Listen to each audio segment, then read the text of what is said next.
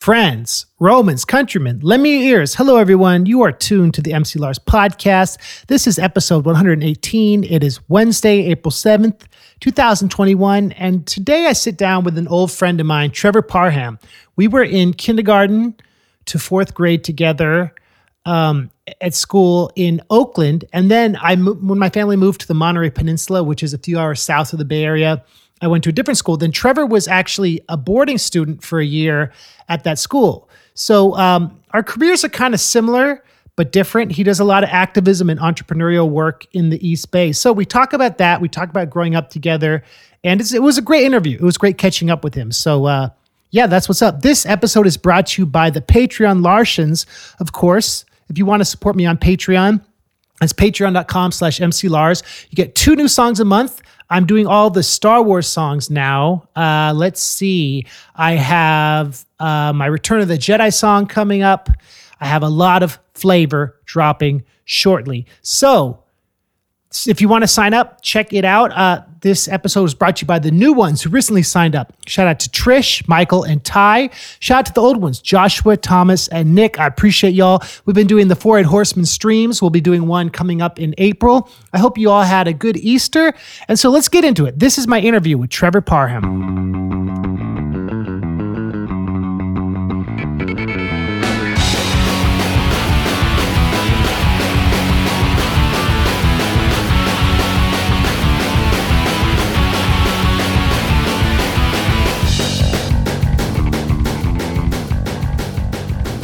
Welcome back to the MC Lars podcast. I'm here with Trevor Parham of Oakstop and the Oakland Black Business Fund.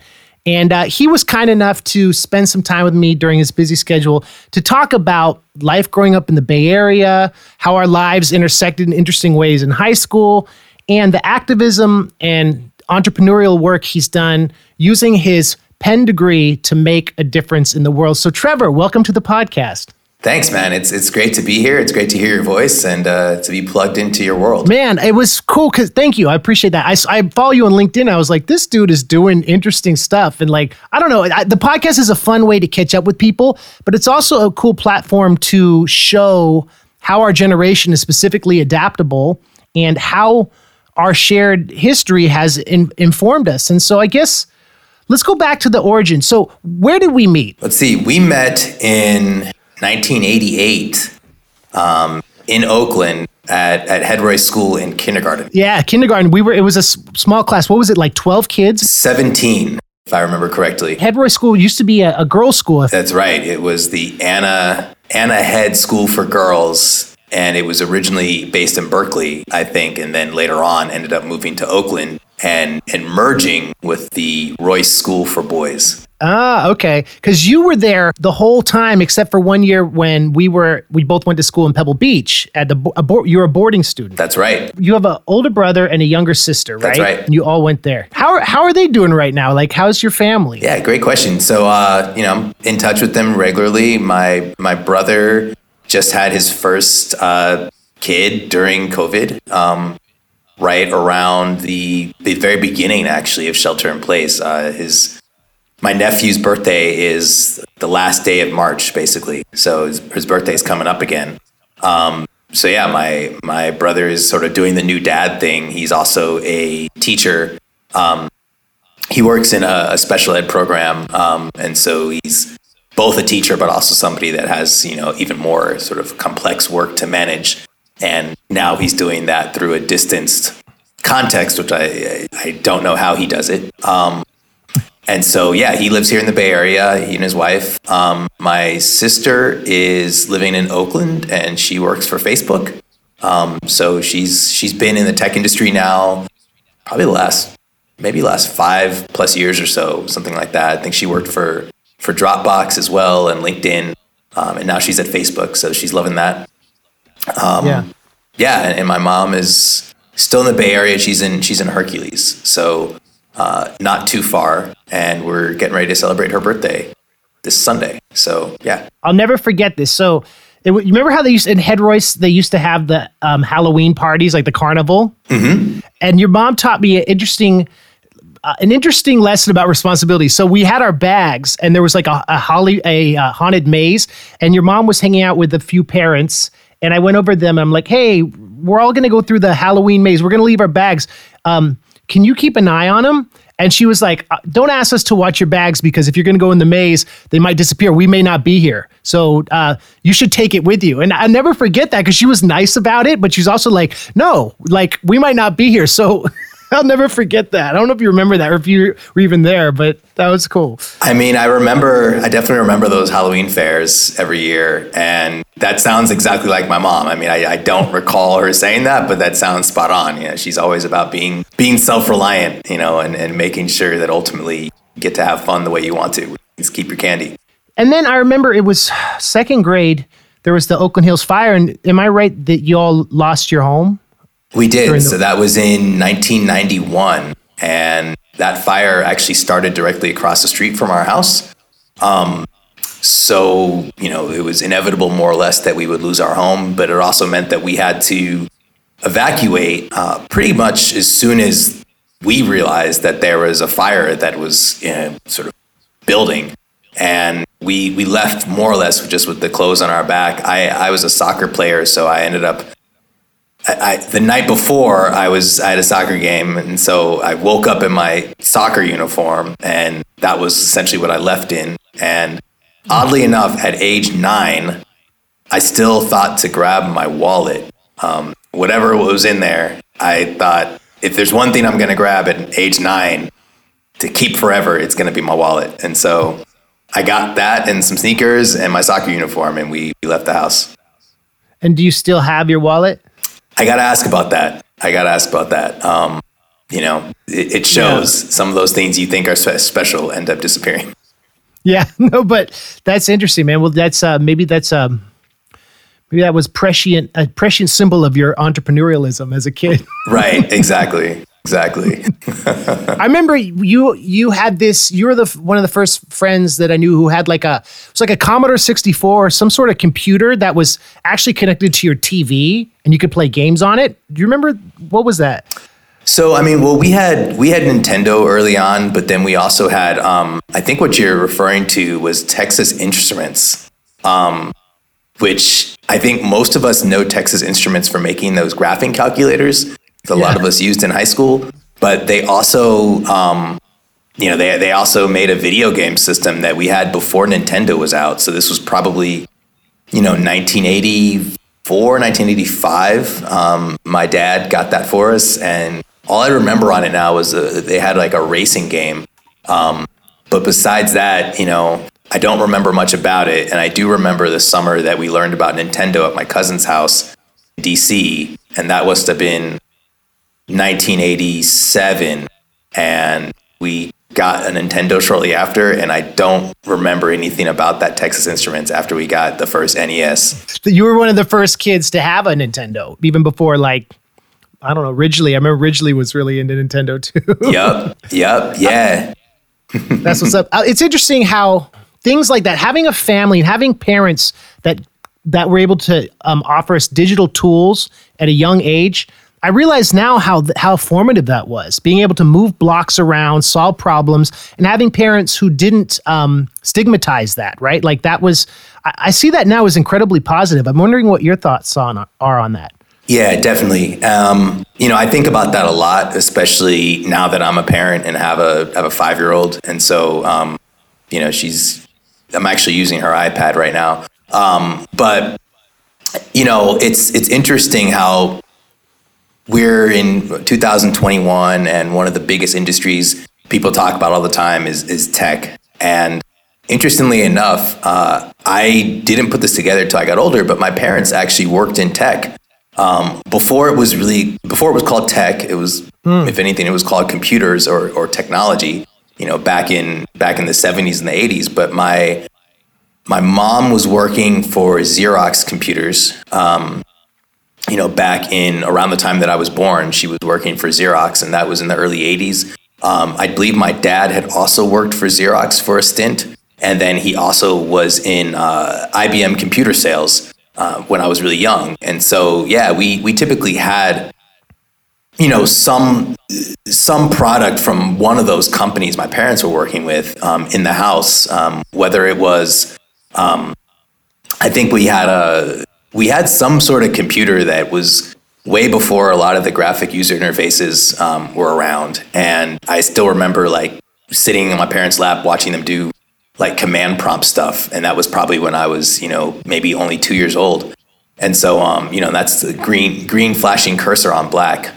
Um, so my dad just brought home a lot of technology all the time and got my brother and I into it. And I think that, you know, when you look at something like video games, especially at that time, um, you know, my my dad saw it as a great opportunity both to, you know, kind of play around with some of these, you know, gadgets, but also to get his his kids, you know, more into technology at an early age. And you know, I've I've taken technology with me through my entire life, and I feel like um, I tell people that my my background is essentially a mix of of art, technology, and business. And you know, I've used those throughout. I, I built my first computer maybe when I was still a kid in high school. Um, I had I jobs as a IT support person, actually working with one of my dad's companies um, that he worked at uh, in in Silicon Valley at age 15. So I was doing. IT support in the Valley at 15.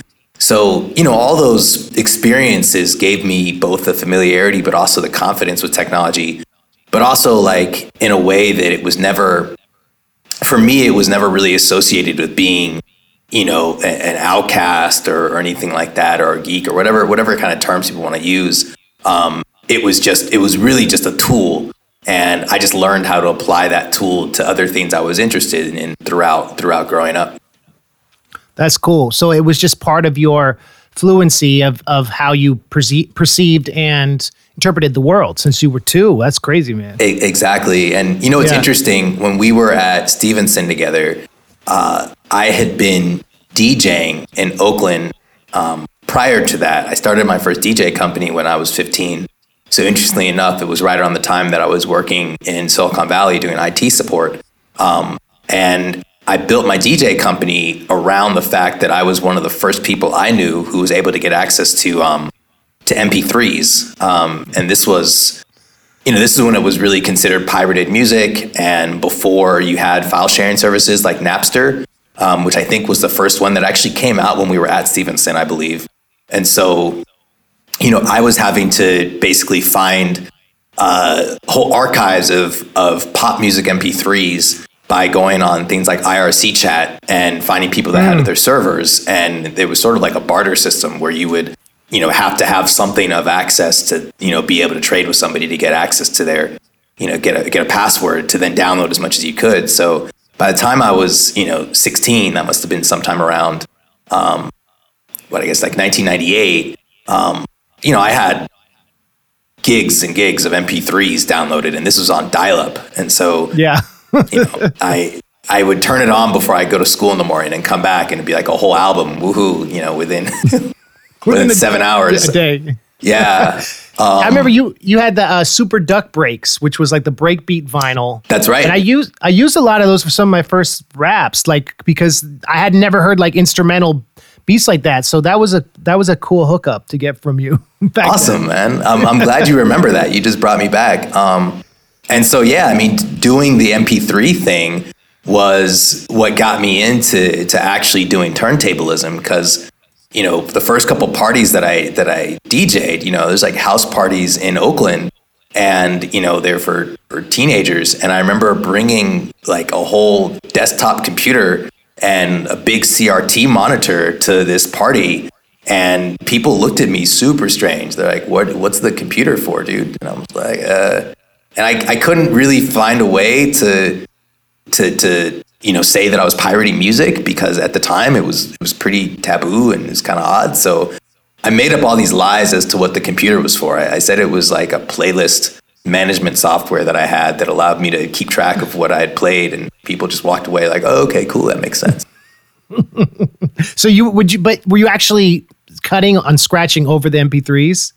Uh, I started out just crossfading in between my parents' disc changer and MP3s, and then I also yeah. started using virtual turntables, which was some you know low grade app that was developed probably sometime you know right around when waves and MP3s became more popular for for pop music. So um, yeah, that was what I started with, and then later on, I would once I got into turntables, I you know would would connect my MP3 source to a mixer, and then I would you know cut or scratch and, and crossfade between the two. That's cool. So you were an early an early proponent of of that. I guess what they call about the celestial jukebox, right? That's right. what they say in the music industry. That was the uh, that's cool. That and um, so when you were at Stevenson, there was was that one of the first times you were like able to access Ethernet like twenty four seven and download more stuff? yeah, I think I think so. Actually, I think that might have been one of the first times, and I don't know what the speed was there, but my parents. I want to say maybe my parents had like 56k before that, or maybe a DSL line. And so being yeah. able to plug in at Stevenson definitely, you know, upped the game and I was able to download a lot more. And, you know, I also I also used to go on eBay at night and and find vinyl on eBay and I had a whole lot of vinyl shipped to my uh, my room at Stevenson. Um, because I would I would hear stuff on the radio and what have you, but I didn't necessarily know how to find find it in a record store, and I couldn't always make it back up to Berkeley to go to like Amoeba or Rasputin. So uh, that was eBay was my vinyl hookup resource when I was still in Pebble Beach. Growing up in Oakland and then going to Pebble Beach, like what was that like? I grew up in Oakland. Was at a school like Head Royce, which was a you know affluent private school and really small, pretty sheltered. Um, not a lot of diversity, so you know I had to get those other experiences outside of of school typically. Um, and the reason that I went to Stevenson was I got to a point in the 10th grade where I just couldn't stand being in the same small, kind of sheltered private school environment for, at, the, at that point, it had been, you know, 11 years. And I just found myself not having any, any motivation or interest to keep doing school, even though I, like academically, I never really had any problems. It was more just, I just want to see something else in my life. And so uh, my parents and I looked around at different options for places we could go, and my, my mom was pretty pretty intent on me staying in, in more of an independent school, given you know the education I'd had thus far. So we actually found Stevenson through another friend of ours, um, whose my friend's sister had gone there and seemed to have generally had a good experience. And so I went down there, and you know what was interesting is that it it was actually just a lot more exciting. I mean, honestly, it was what I needed for that year away. Um, you know, I think there's a whole lot of other sort of um, socioeconomic um, implications and, and questions and conversations around it. But for me, it was, you know, a whole different group of people, a lot of people who actually were, you know, internationally based. Um, my, my roommate for the first year was, was from Germany. So, um, you know, I got that exposure, but then also um, you're in this beautiful environment like Pebble Beach, and you just kind of had a different scene. Uh, so, in a lot of ways, I, I think it was great being able to get out of Oakland and just sort of see a different, just a different vibe and a different setting, having been in the same school for 11 years. Um, and I went back actually because, funny enough, and you might remember this, uh, a lot of kids got kicked out of that school. Um, which you know was never a fun thing. And and I didn't get kicked out, but one of my really close friends did get kicked out. Um, this guy, you might remember this guy. He was a boarding student. His name was Thad Hudson. Um, yeah, Thad. And Thad got kicked out, and that was really sort of a sad moment for me. And because we were really close in our rooms in the dorms, we're like I think we were two doors away or something like that in the dorms. And, you know, I got to a point towards the end of the year where, you know, I like to party and, and, and cause trouble like most high school kids. And I think it got to like prom or something like that. And I won't go into detail on it unless you really want me to. But um, long story short, there was an incident where um, I said I was going to be staying with somebody, uh, a certain family off campus. And you know, given the way things worked that night, you know, after prom, people just kind of, you know, going wherever they're going to go later in the night. I ended up sleeping somewhere else and woke up the next morning and actually, um, I actually wrote the dean of students. This was like a very grown up moment for me. I wrote the dean of students and just told him straight up. I was like, "Hey, look, I don't really know how I'm going to get out of this, so I'm just going to tell you that like I didn't stay where I was supposed to stay, and you're probably going to get a call from the parent. So I figure if I tell you first, it won't be a drama. You'll just know, and you know, we can kind of deal with it from there. And you know, he wrote me back, and he just said, "Yo, like."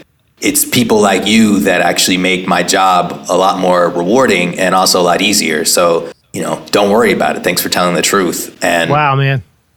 yeah, you know, who knows? A 17 year old think like that. But, um, you know, that ended up, um, kind of telling me like, you know what, that was close enough of a call. I, I don't think that I need to, um, put myself in a position where I get kicked out of high school. It's just not that serious. Um, and I don't really want that on my, you know, on my record, but I also just don't want that in my psyche. And so, uh, I just remember, you know, talking to my parents and saying, you know, um, this is a great school, but I think it would be better if I went back to Oakland just because, um, you know, I won't have those kind of strict rules. You know, we had to be in the dorms at like 1030 at night and stuff. And I was, you know, I, I think the way I thought about it was like, I don't want to be 18 years old with a car and a driver's license. And, you know, I'm going to want to do certain things and kind of be a certain way as a teenager. And obviously, you know, as a boarding student, it's, there's sort of a different structure here. And I just, you know, I talked to my parents about it and just wasn't so much about getting kicked out. It was more so just, is this realistic to to kind of be in this environment right now? Even though I, I liked it and had fun. Um, you know, another part of it um, with with like I mentioned, Thad, my buddy, getting kicked out. Uh, Thad was a senior, and it just so happened. I don't know if you remember any of this, but it just so happened that because I came from the school I was in before at Head Royce, um, a lot of the classes I took that junior year were actually senior classes. And so, you know, that combined with, um, you know, another friend of mine from Oakland who you, I know, did a lot of work with, um, Bernard, um, who's also a senior. Um, a lot of the people I was hanging out with on a regular basis were actually graduating. So I kind of saw it as like, well, most of the people I'm really in, kind of connected to here are leaving regardless. Some already got kicked out, and I'm going to be 18, wanting to kind of just be independent. And, you know, it's probably not a good mix. And, you know, maybe I want to go back home to Oakland where I can actually have more of that independence. And so that was really it, you know. Um, I think that kind of to the point of your question, I think that some of it could have been perceived as, you know, maybe some of it was was was cultural or um, you know just a matter of of fit. But overall, I actually really liked what was going on at the school for the most part. Um, I just don't think that it worked for me to be a boarding school student, um, given given that I had so much exposure to to the non boarding school student community, um, and that was how I spent most of my weekends was not on campus. So, you know, Right. just, just try to be responsible, I guess. Do you feel like Head Royce was more or less academically challenging, or is it about the same? That's a good question. Um, I felt that for the most part, Head Royce was more academically challenging. Um, I do think that there was a couple areas at Stevenson where I did feel like it was a little bit more intensive. Um, maybe more so in like the math and sciences. Um, But um, you know, I know that in other classes, um, I, I didn't feel I didn't feel like it was more challenging, and in a lot of ways, like I said, I think that that was kind of part of the reason that I ended up in in a lot of other senior classes uh, because I just had already done. So I was in a senior, I was in AP biology, I was in um, AP European history, um, I was in pre-calculus for math, which is I think more of like a higher level junior math class, and then I was in like honors English, and then I don't know what the I don't know what else I took. Um, you know those years, but uh, yeah, I, I definitely remember coming to a place like Stevenson and feeling like I was prepared, which was awesome. Um, and I never once felt behind or like I got someplace and all of a sudden I really struggled. What led you to want to go to uh, Penn? So I applied to a total of 11 schools uh, my senior year. And with Penn, what was interesting about it was there was, they did one of those like on campus um, presentations or whatever to talk to kids. And it turned out that there was actually quite a few people that from my school that would go to Penn every year. So it was a bit of a West Coast feeder school. Um, so I remember, you know, a handful of people went to this info session and we were talking directly to some admissions representative and you know he's asking questions you know like what does everybody want to be when they grow up or when you go to college or whatever and you know it was almost like if you remember there was that interlude on the uh, the Snoop Dogg Doggy Style album Oh, yeah. where he's asking everyone what they want to grow up. And um, my response was I want to I want to make music and and record uh, artists and basically like make beats and produce. And he was like he didn't understand. He didn't he wasn't even like no we don't have it. He didn't understand. He was like so do you want to be in marching band son? And i was like no. And he's like well we have a lot of a cappella groups on campus. Would you want to do something like that like a cappella? And i was like no i mean like i want to be at the mixing board in the studio. And he was kind of like i don't i don't think that we have those kind of courses. And he finally reduced it down to this and i'll never forget it. He said you know, that sounds like you just want to push a lot of buttons, son. And if you want to push buttons, you should probably go to some place like San Diego State because we Oh. don't push buttons at Penn. But hip hop culture was such a like a, na- a nascent thing where like the older generation didn't quite take it so seriously yet. Exactly, exactly. You know, that was like, you know, basically 99, 2000. And um, so the funny thing is, is that, you know, it was an info session. So they hand you a packet or whatever. And, you know, I took the packet, went home, and, and I I think I literally kind of just tossed it on the floor of my room in the corner and, you know, just thought the guy was kind of a jerk. And uh, then I remember as I was doing all my applications and I was finishing, this was probably right around I think sometime around like New Year's Eve. Um, I think most applications had to be in, you know, the first of January. So um, I remember I'd finished all the other applications, some were Common App or whatever, and I looked down in the corner of my room and I saw this folder from Penn, and I thought, oh, that place. Uh, let me take a look at that and see if like all the other answers I had, I could just copy and paste more or less. And I looked at it and I was like, all right, I could probably just make this a copy and paste job and, you know, throw it in with the rest of them. Why not? Push some buttons, right? right, right, exactly, exactly. And so um, that's that's basically what happened. As I I've, I completed that application, as the last application I completed, somewhat as an afterthought, and then got in, and I got into seven out of eleven of the schools that I got into, and um, or that I applied to, and you know, it just it turned out that they actually offered the best uh, financial assistance package, and so my parents said, "Look, you know, between going to UC Berkeley and going to Penn, it's actually it's actually going to cost us less if you go to UC Berkeley, and so, or I'm sorry, if you go to Penn." So, Right. you know, I kind of thought, all right, and, you know, I've been hanging out in UC Berkeley territory forever, so all right, yeah, let's let's let's check this out. And so the funny, you know, sort of aftermath to the story is that I go to Penn. Uh, I start out majoring in and start out focusing on business. Uh, kind of took a shift into communications, and then ended up in fine art. And within fine art, I ended up uh, concentrating within their digital media program and got an award as the most talented senior in my graduating art class for being a multimedia concentration, which was pushing buttons. I would just, I got the job because I sat in the video editing lab all night and, and edited music videos for my friends' groups up in New York. And finally, the woman who ran the lab, she came up to me. She's like, You're always here. Do you want to just get paid? Because you also are doing a lot of dope stuff Yeah. like as an editor. So you might as well like teach other people since you're going to be here at like three in the morning. I was like, all right, that's cool. So That's amazing. Did you end up producing more music like throughout this time that I haven't heard maybe? it, it, it turned out that a lot of my other friends were doing a lot of music stuff. And, and frankly, they just, they were just better than me at it. And I kind of found my niche in video because nobody was really doing that. And I've been making videos since I was a kid as well, just like stop motion stuff.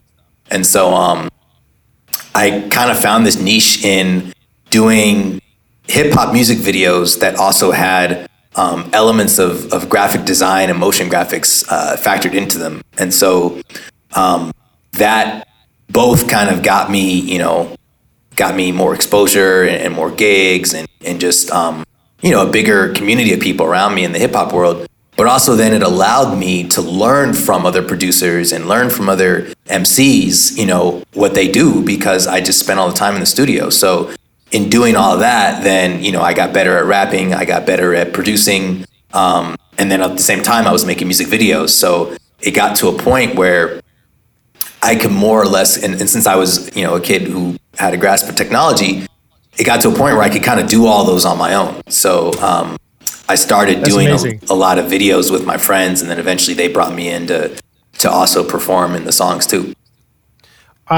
And are those on YouTube? Like, how can I find them? Yeah, yeah. So um, most of all that is on YouTube. Uh, I have a channel. It's spelt. Um, it's actually my DJ name that I had when I was at Stevenson. Um, I went by DJ Eklectyk, and I spelled eclectic in a strange way, as everybody has to do if you're in hip hop. It was spelled E K L E C T Y K. Are there any artists that you work with coming up in New York that then went on to do like other stuff that maybe some of the audience has heard of? When I was in New York, um, and this was sort of while I lived at Penn in Philadelphia, I, w- I would take the bus up to New York almost every weekend after a while because it's just more interesting. And um, I started out working with uh, a group that was actually, um, they were friends of my cousin. Uh, my cousin grew up in DC, and one of the MCs in the group also grew up with him. And so my cousin introduced us, and interestingly enough, my cousin brought me to one of their first music video shoots um, at their apartment in Harlem. And he just said, you know, I know you're into videos, maybe you want to come and check this out. And, you know, I brought a, an extra camera just in case. And long story short, go up there. We're, they have a whole plan for the video, they have a director, whatever. And I brought a camera. So I said, hey, I can get this other angle if you want. And they said, okay, that's cool. And funny story is that the director ended up having to go home early. So she left. And when she left, my cousin's friend turned to me and was like, Well, you got a camera. Do you think you could direct the rest of the video? And I just said, Okay, you know, I guess so. And um, directed the rest of the video. And then after we shot, um, maybe a couple weeks later, maybe later that night, they said, Well, we needed somebody to edit. Do you know who could edit? And I was like, Yeah, I'll take a crack at editing. So um, that was how I got my first music video directing and editing, you know, gig was just from, you know, being in the right place at the right time. Uh, but that group, uh, that, that group was named uh, Project Lumens. Um, and they had they had a pretty big name um, in sort of the New York independent scene as well as in Atlanta where they had initially formed. Um, and there was a couple other groups that I had worked with um, in that same area. There was this other cat named um, named Sinton that we worked with quite a bit. I don't remember what he went by now, um, but he was pretty talented in a number of different ways. And then um, through doing work with them, I got more exposure. And a friend of mine from Oakland connected me to a group that was based in Brooklyn, and that group was called Game Rebellion. And they actually uh, had me come on and film their I guess it was kind of like their um, their show, their talent showcase night at uh, at CBGB's in Manhattan, and so I filmed that for them and then edited it, and then that served as their reel that they used to try and talk to a lot of big labels after that, and that group actually got pretty big, um, and they're still, from what I know, they're still doing music, um, and they've even had a couple of spin-off groups as well, um, and believe it or not uh, the guitarist from Game Rebellion, his name is Yohimbe Sampson. He ended up coming and doing a show here in Oakland at, at my venue, Oakstop, um, back in 2015. So it was probably you know 10 years after I'd initially worked with those guys. Um, he ended up doing a show here in my venue. So while I was in New York with some of those same cats, um, ended up meeting more people um, such that I was just kind of in a scene and being in that scene I actually ended up meeting um, Mos Def and Supernatural and uh, Dead Prez. And, you know, I, I always liked Dead Prez's music a lot. I, I've just really liked what they were doing and the approach they took to the music. And then, um, you know, we just kind of, I don't know, I think they're just very, they're very accessible people um, because they are, they are leaders. You know, they, they, they consider themselves leaders uh, politically or you know, socially or what have you. So I think part of being a leader is being able to recognize other people that are around you. And so, um, we ended up, I ended up doing a music video with them um, maybe years later with another friend of mine, Unity Lewis, who had recorded a track with with Stickman. And so um, that was a really dope video that we did probably in 2010 um, for a track they recorded years before that. But um, you know, I think that was that was one of the videos that I did for an artist that I was always, you know, you know, very very passionate about, and I felt like okay. I've kind of made it now as a music video producer that I'm doing videos for, for these groups that I like. Um, and then I later did videos for, um, if you know the group uh, Zion I. Yeah, Zoom, Zumbi and Anthony. Yep, yeah. yep. So I became pretty cool with Zumbi, who, believe it or not, is interesting connection. Zumbi and I had met um, in Philly actually when he was on the CaliCom tour in 2004, and I was there. Um, I think he had invited me actually. He invited me there to just get backstage footage and, and, and footage of his show. And then from there, uh, as we kind of developed our relationship, oddly enough, it, it turned out that our parents knew each other, which was, you know, kind of cool and also kind of funny that, you know, our moms were, were, were buddies from back in the day.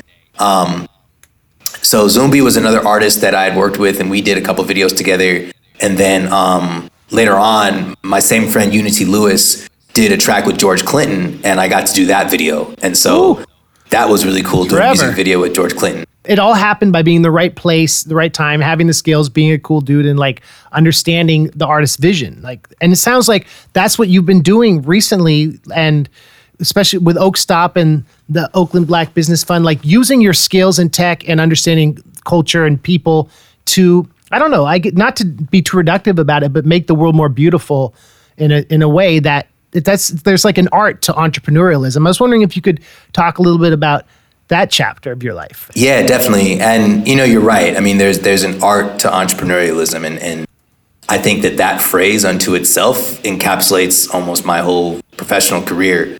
Um, so, you know, to give a little backstory on on how I came to start Oakstop, uh, after I'd finished college and was you know doing my independent thing, making music videos and doing a lot of hip hop things, um, I had started a, a, media production company, just doing you know, similar creative services, and in doing some of that work, um, ended up getting noticed by a large organization that wanted me to come and work for them and basically do a lot of the same um, multimedia production, but in house. And so um, that was working with this guy named Mitch Kapor. And Mitch Kapor is the person who created uh, Lotus, which created Lotus 123 which was one of the first real kind of consumer level uh, electronic spreadsheet programs. You know, this is before Microsoft Excel. And so, you know, that was back in the 80s. So, you know, you fast forward to 2005 when, you know, they brought me in to interview. Um, they had all these different things going on because he had uh, kind of graduated from being just a, a software person to then being a tech investor and then also a philanthropist.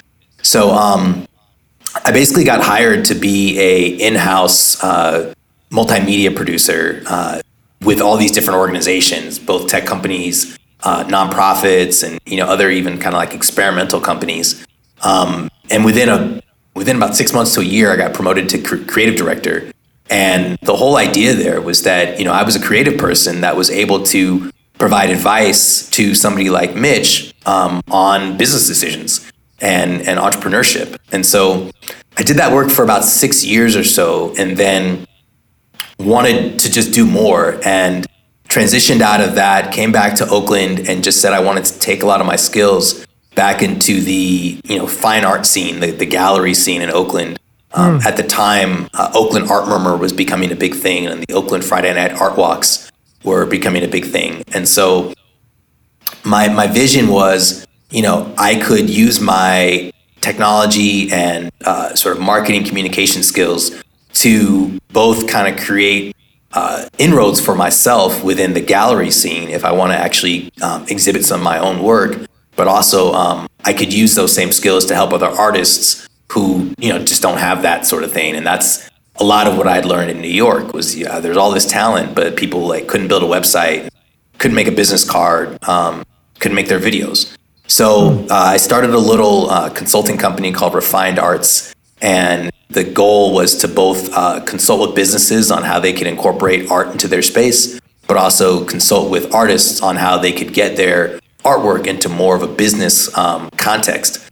And so did that work for a little while and realized that one of the keys to success for a lot of these artists was having access to and control of a space where they could both exhibit their work but also um, you know do their work and and have meetings with clients and things like that. So uh, after about a year of doing that work and getting a couple different clients you know here and there i actually stumbled into this building that i'm in now and another organization was thinking about using it uh, for for their headquarters, but it turned out it was too much space for them. And so when I met the property manager and building manager, um, you know, I basically pitched them on this idea of, look, I think that I could take this large space, which at the time was four thousand square feet. Um, I was like, I could take this and turn this into a space that's like an art gallery, an event space, and like a co-working space for different entrepreneurs and you know all those different activities would combine to be able to sustain the rent that you guys are asking for every month and mm. they they basically gave me a shot and said that um they'd give me three months to kind of demonstrate proof of concept um, if I paid them for all three months up front at, at a discount. So mm. that was the deal. I, I used a lot of my savings and basically gave them what they were looking for plus a security deposit and then started the business. This was in January of 2014 um, when I got keys. And then from there, I actually opened the co working space in the first week of February, uh, which was you know, pretty quick to be able to get inside, um, get furniture in, you know, paint, kind of get everything set up, um, get a website going, a brand, and everything like that. But I did it in a month. And then from there, we were we opened as a co-working space that was focused on serving um, serving creatives, and we really wanted to make sure that we could design a business community for all the creative entrepreneurs in Oakland, uh, many of which were doing you know a lot of freelancing and gig work and things like that. And for me, it was just a direct reflection of what I had done in New York, which was instead of having you know my buddy's loft space where we all just kind of hang out until later the night? What if we had a commercial office space within downtown Oakland where graphic designers and video producers and website designers could do their work, but then if there's like performing artists like musicians and, and MCs and anybody else, they could also show up there and they would actually meet in the middle in this kind of space. And that's where they would find um, those business relationships. And mm. by being in the middle of downtown Oakland, they are also exposed to all the increased business activity that's here with um, with all these big tech companies moving in. Um, you know, this was before Square had moved down the street, um, and you know, Pandora was you know not too far away from where we are now. Um, and there's a whole bunch of other tech companies that have since moved in right in this neighborhood. And so my thinking was, if we can create this, you know, ecosystem of sort of entrepreneurially minded artists right in the middle of downtown Oakland in the middle of this tech boom, then what's going to happen is that eventually people are going to turn to a place like Oakstop to source all their creative talent. And mm. in a lot of ways, that that is what has happened over the years. And you know, as a result, um, you know, number one, we were able to to capitalize on that that overall vision. Um, but two, the the concept caught on with people that were sort of outside of the creative industries, um, you know, nonprofits and, and, activism, you know, other tech companies, um, even other sort of more just traditional, you know, corporations. Um, and as a result, people just loved the fact that we were sort of harnessing Oakland's authentic creative energy in a single space that people just said, I want to be part of this too, even though I'm not an artist. So the business really took off then from both a uh, a co-working perspective, but also from an event and meeting space rental perspective. And so we we grew within this building from four thousand square feet to you know about twelve or sixteen thousand square feet um, over the course of about a year and a half, um, which included building out the entire basement here. I'd never done a construction project, but just kind of jumped into it, and, and we built out eight thousand square feet in our basement. And then um, we got to a point where we had about 16,000 square feet um, across the, the, the top floor and the basement before we got our second location, which is about six blocks from here. And we got that because a person who owns a building in downtown Oakland wanted it to be a space that would be friendly to artists and community, but also needed it to be a space that would um, that would cover the bottom line financially. And so the owner, she she heard about Oakstop and she said, "Can we get Oakstop to come into this building because then they're going to fit, you know, all these three criteria that we have." So that was our second building, and that was about another eight thousand square feet. Um, then another buddy of mine um, from from the East Coast, he developed a sort of co-working and, and shared event space area uh, at Richmond BART, um, not too far from here, and found out that I was doing co-working and said, "Hey, can I bring you into this location because I think you'll really help to activate that." So that was our third location, and then just recently we got our fourth location, which is the old California Ballroom, which is around the corner from this building at 19th and Franklin. That's a great story, man. And it's the need, I think, in the Bay to connect this disconnect between tech and like art that isn't profit focused and like being a space where, because those two things have always fed off of each other with Apple and everything. Most people just could not be in the space um, in general. Um, that's just a couple things. Um, number one, Oakstop actually provides essential services um, and one of those essential services is mail service. Hmm. We have we have about 200 people that get their business mail sent here. So we had to maintain um, you know operations just so people could pick up their mail. So that was something that never really stopped throughout the entire course of the pandemic. And then we also host a couple of essential businesses here, one of which is Meals on Wheels. Um, so Meals on Wheels has been active here in our space throughout the pandemic as well. So in some ways, we've we've had to maintain operations, and on top of that, there's been a couple people that have wanted to um, continue using the co-working space, and given that it's really only you know it's less than half a dozen, it's kind of like you know why not? Um, they're they're distanced enough across all the space that we have here. Um, and then on top of that, there's a lot of different meetings that we've had here, um, a whole range of things, um, some of which are actually considered essential. For instance, we hosted a whole series for a few months. It was a uh, it was a construction company's health and safety training was mm. hosted here, and so it was actually good revenue for us as a business. But then also, you know, it was something that these construction workers needed to have so they could go out there and continue doing these jobs um, during this this time that we're in. So, you know, there's been a lot of things that have still happened, but yeah, I mean, overall, like I said before, you know, we went from this building being buzzing and full every day to the point that I often couldn't even find like a meeting room to sit in with, you know, the people I was meeting with. Um, to now, it's you know, it's vacant most of the time, and you know, I'm I'm here now. I think there's one or two other people that are here in the building. Um, so it's pretty quiet. So it's it's it's giving me time to explore other projects and and put my time and interest into other things here in the community. And one of which that ties in is the uh, Oakland Black Business Fund, right? Which you've raised so much money. That's right. Yeah, definitely, definitely. Um, so Oakland Black Business Fund is something that we started in June um, of 2020, and it was right after the George Floyd murder. And I guess what we we're looking at was the fact that already in the pandemic, a lot of black businesses were struggling um, because there's just this historical lack of access to capital that they've had. Um, you combine that then with an event like the George Floyd murder, where then you have people taking it to the streets and, and protesting and you know breaking a lot of, of property, many of which was actually the property of, of black business owners.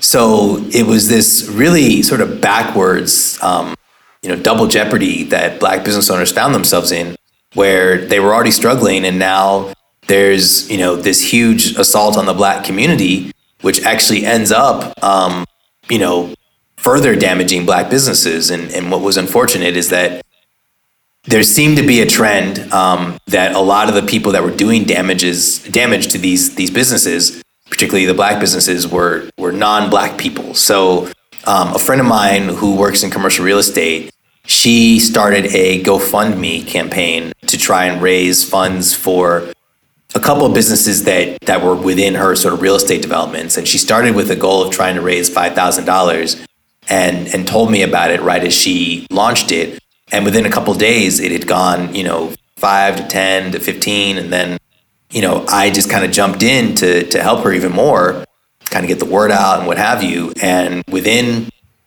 about a week and a half, we raised hundred thousand dollars, and you know, it was really exciting to see that many people kind of, you know, sort of come to to the aid of the black community with with money in particular. And so, you know, as we were bringing in all these funds through GoFundMe, we realized that there was also, you know, a lot more that could be done for these businesses beyond just uh, fixing their their broken windows. And so, at that point, we said maybe we should take these funds and convert it into an organization that would actually support businesses both with, with damage relief, but also with uh, with technical assistance and helping co- to connect them to you know marketing services and accounting services and other things that would allow them to continue to grow their businesses. But then also, you know, in doing so, we can create sort of a network of of both uh, black technical assistance providers as well as black businesses who are in need of that assistance, and hopefully that will kind of create that ecosystem where you get a lot of um, sort of self reliance within it, um, as well as sort of a uh, positive feedback loop and a virtuous cycle of businesses that are helping each other and also expressing what they need help with, and then finding you know support for those needs. And so that was in June, and then from there we we kind of set off on this mission to continue raising more money and supporting more businesses. And now fast forward to where we are in, in March, here we are, I guess, what now, roughly uh, nine months later, we've raised close to $450,000. Uh, we've supported about 75 businesses and we've deployed over $200,000 in capital and we've served 28 different neighborhoods in Oakland. People want to help. And so creating this conduit through which people could is like, that's another way of finding a need and connecting people. And that seems like one of your, that's always been one of your talents there's a branding implication to this in terms of making sure that we can kind of get the, the visibility. Um, there's a network component to it, and I was already connected to a lot of black businesses through you know having a co-working space like Oakstop. Um, but then there's also just an entrepreneurial aspect in terms of building an organization, and we're entirely volunteer led. So we have we probably had about 150 people sign up to, to support as volunteers. And more recently, we've had a core of about 40 to 45 volunteers um, that are actively engaged. And so a lot of the work has been how do you organize all these volunteers into an operational structure that can help drive the organization forward so that, you know, it's not just, you know, the few of us who are the sort of lead organizers doing all the work, but you also then have a platform for people who want to find a way to give back to this cause, there's a platform for them to get engaged and, and do work in a meaningful way um, that kind of aligns more with how they might be used to doing work, you know, in their normal jobs, um, you know, in terms of just kind of working within an organization. So um, mm. that's been a big part of it. And I'm really proud of this past month where we took our, we have a business development committee of maybe, you know, six to 10 people and we took that committee and we gave them a, a challenge of raising $28,000 in the 28 days of Black History Month. And it was their first time having to work together as a team um, and execute on a strategy that had a very sort of finite timeline to it. And you know, I'm proud to say that they raised $28,000 in 26 days. Dude, that's that's very inspiring and very like it's it's interesting to see how during COVID positive things have come out of it and people have been people realize they need each other and like even though we're separated communities seem to have come together across across the world I, I, I like to think if people listening right now want to support the Oakstop or the Oakland Black Business Fund, where can we direct our listeners? Uh, so for Oakstop, you can go to oakstop.com. That's O A K S T O P.com. And for Oakland Black Business Fund, um, our website is oaklandblackbusinessfund.org. Um, and to donate in particular, um, you just go to oaklandblackbusinessfund.org slash donate. And there's sort of a crowdfunding interface on that page. And it's really easy just to pay either via, I think they accept credit card um, Venmo, even um, PayPal or check. So there's any you know host of ways to donate. Small businesses are really what have been hurt by COVID. So being able to help, and especially people, communities that are often neglected, unfortunately, by systematic racism and all the things that we don't talk about, but like you're taking a stand against, man, and it's it's really great. Yeah, exactly, exactly. Uh, Oakstop just also did a little campaign with a local bank here, Community Bank of the Bay, where we focused on getting um, awareness of the the government's PPP loans. Um, focused on getting awareness and resources to primarily um, primarily we're focused on actually artists and creatives as well as freelancers and gig workers um, and primarily you know folks who are also from communities of color because we found that those were the demographics that were left out of the PPP loans when they came out last year. And so we did a a big video campaign where we put out maybe seven or eight different um, small videos with me interviewing the CEO and the C CEO, the Chief Credit Officer of the bank, um, talking about how artists and, and freelancers can get access to those loans from the perspective of somebody like myself, who's both a small business owner and also an artist. And a video producer too, using that skill. That's right. We did the campaign, and, and it's funny because the campaign was, you know, was essentially a commercial for the bank, um, even though it had Oakstop's branding on it as well. But people still hit us up like on Instagram and you know on other channels saying like, "Hey, so like, are you gonna help me with my PPP loan?" I was like, "No, you know, that's that's the commercial was to say go talk to the bank and yeah it, it became clear that people still trusted us more than they might trust any you know any institution and so right. they said okay well i still want to like you know talk to you about it first before i go talk to the bank thank you for your time today thanks for being being down to be on the show where can people follow you specifically or do you direct people towards your um, project in recent years i've made most of my sort of online personal brand is is Oakstop. So cool. if you want to find Oakstop on Instagram, we're just Oakstop O A K S T O P.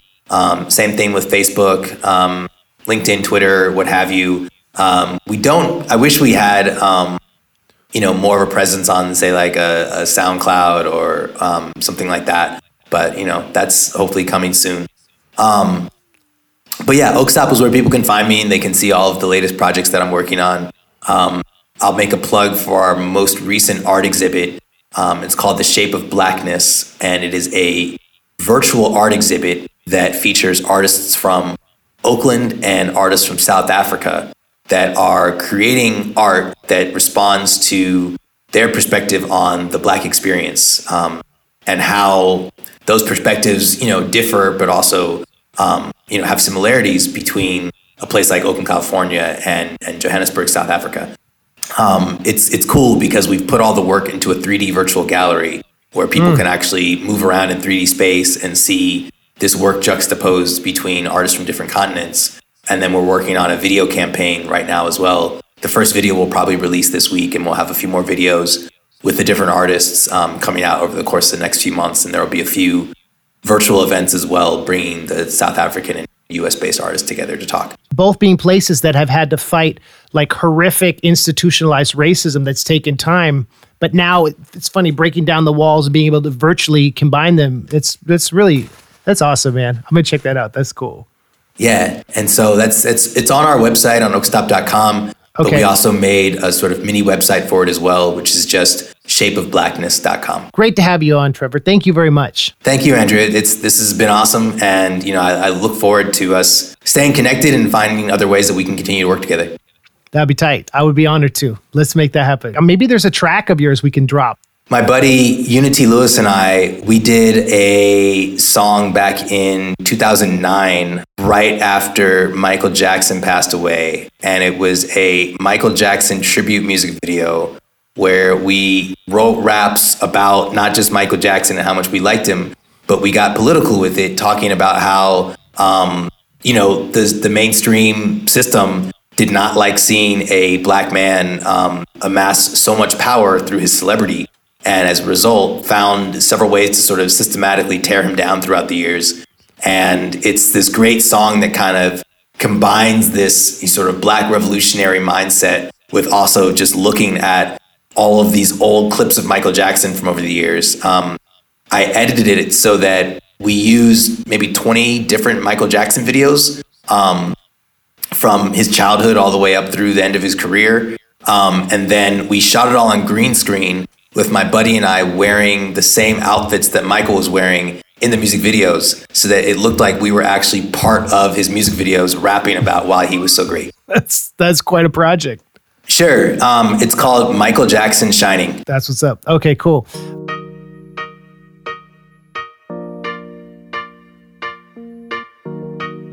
This real, real serious.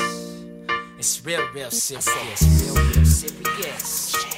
Right here is a limitation track. You know I'm talking about one of the greats. Don't hate, congratulate. check, check it out, check out. They wanna tear down. A true black legend shining, but no matter what you say, my brother Michael is shining. You talk a lot of lies about him, but we see that you're lying. Brother Michael is shining, brother Michael is shining. They wanna tear down a true black legend shining, but no matter what you say, my brother Michael is shining. They talk a lot of lies about him, but we see that they lying. Brother Michael is shining, brother Michael is shining. It's Michael Jackson, it's Michael who y'all? It's Michael Jackson. It's Michael Jackson. It's Michael who y'all? It's Michael Jackson. It's Michael Jackson. It's Michael who y'all? It's Michael Jackson. It's Michael Jackson. It's Michael who y'all? It's Michael Jackson. No matter what you say, you know you used to bump Michael back in the day. In fact, Michael Jackson was the only thing you played. Lip singing, listening to everything he say. So tell me why they bump to talk about him that way. He always spoke the truth. He raised my moms and pops up in the days of their youth. I'm gonna take it way back to the days of ABC 1, 2, 3, don't rate me, you care. That's when your daddy rocked the Jackson's afro in his hair. The youngest of all his brothers, but bear the most flair. So why, oh why do they try to discredit? The man's what you call a legend, we should never forget. No matter what you say, his heart stayed in a real truthful place. See Moon walked across the stage, introduced robotic brakes. The smoothest 10 year old to ever cover Smokey Robinson love song. You can misinform this generation, but his genius lives on. It's Michael Jackson. It's Michael who, y'all? It's Michael Jackson. It's Michael Jackson. It's Michael who, y'all? It's Michael Jackson. It's Michael Jackson. It's Michael who, y'all? It's Michael Jackson. It's Michael Jackson. It's Michael who, y'all? It's Michael Jackson. I remember Jackson 5 and remember the time and seeing Billie Jean live on Motown 25. And though your memory's alive and your soul's in the sky, I know I never ever could truly say goodbye. I danced in my room till I could no more and moonwalked in my socks over hardwood floors. As a child, I went wild when your songs came on. So now I know I gotta sing to keep your spiritual strong. And now I'm watching music videos and know what to do. Keep inspiring the youth, cause you inspire me too. And everything that I learned is everything that I'll give back to the kids so that black man lives. Cause when a black man dies, his people don't cry. They celebrate his soul as he ascends to the sky. And no matter what they wanna say about our black king, he's still reigning over pop when we shine and sing. They wanna tear down a true black legend shining. But no matter what you say, my brother Michael is shining. They talk a lot of lies about him, but we see that they lying. Brother Michael is shining. Brother Michael is shining. They wanna tear down a true black legend shining. But no matter what they say, my brother Michael is shining. You talk a lot of lies about him, but we see that you're lying. Brother Michael is shining. Brother Michael is shining. See, back when you was just an itty bitty shorty, you thought red leather jackets with zippers was real sporty. You used to tell your moms, I wanna meet Michael Jackson. Wanted to be a star like him and rock all his fashion. So tell me, why'd you go and throw his album in the trash can? Used to look up to him and was inspired by his passion. Is it because the media wanted to make children afraid of him? Because they saw with this money that he was giving aid to them? And they don't want the children to love Michael Jackson. That would make it possible for the future generations of all ethnicities to love black men. That's part of one big master plan, man. To try to keep the brother down when he got the upper hand, man. But Michael always told him, beat it. Oh, just leave me alone. Your pressure, I don't need it. Cause he's unbreakable and invincible. Hey yo, I think they should've made Michael Jackson the school principal. It's Michael Jackson. It's Michael who, y'all? It's Michael Jackson. It's Michael Jackson. It's Michael who, y'all? It's Michael Jackson. It's Michael Jackson. It's Michael who,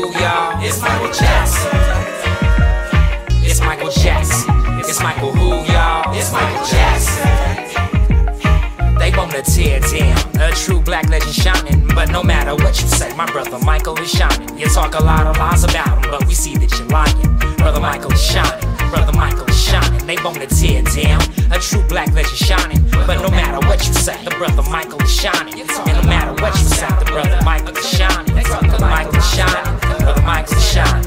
Wasn't nothing strange about Mike. It was strange what Mike had to deal with. But he dealt with it. He dealt with it for us.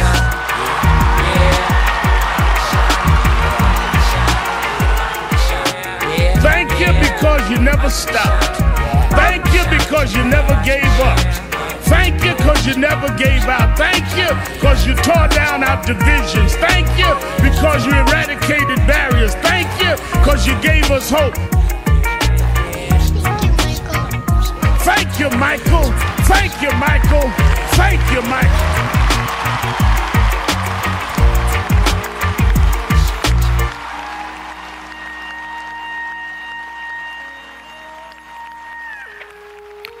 Awesome. That was awesome. Thank you, Trevor. Next week, I'm talking to Brandon Patton, who is otherwise known as Black Lotus, not to be confused with Dark Lotus. Some of you might remember my interview with Brian from I Fight Dragons. We thought that was a hilarious tangent about Magic the Gathering and Juggalo culture. But check it out. That will be next month. So that episode, episode 119, will be out Cinco de Mayo. I drop these the first Wednesday of every month. Next week, uh, the new Hatchet Chat is coming out. That's about Twiztid's Most Tasteless, the major label Island Records re release. Thank you all for listening. I hope you're all doing well, and I'll talk to you soon. Take care. Have a good month. Bye.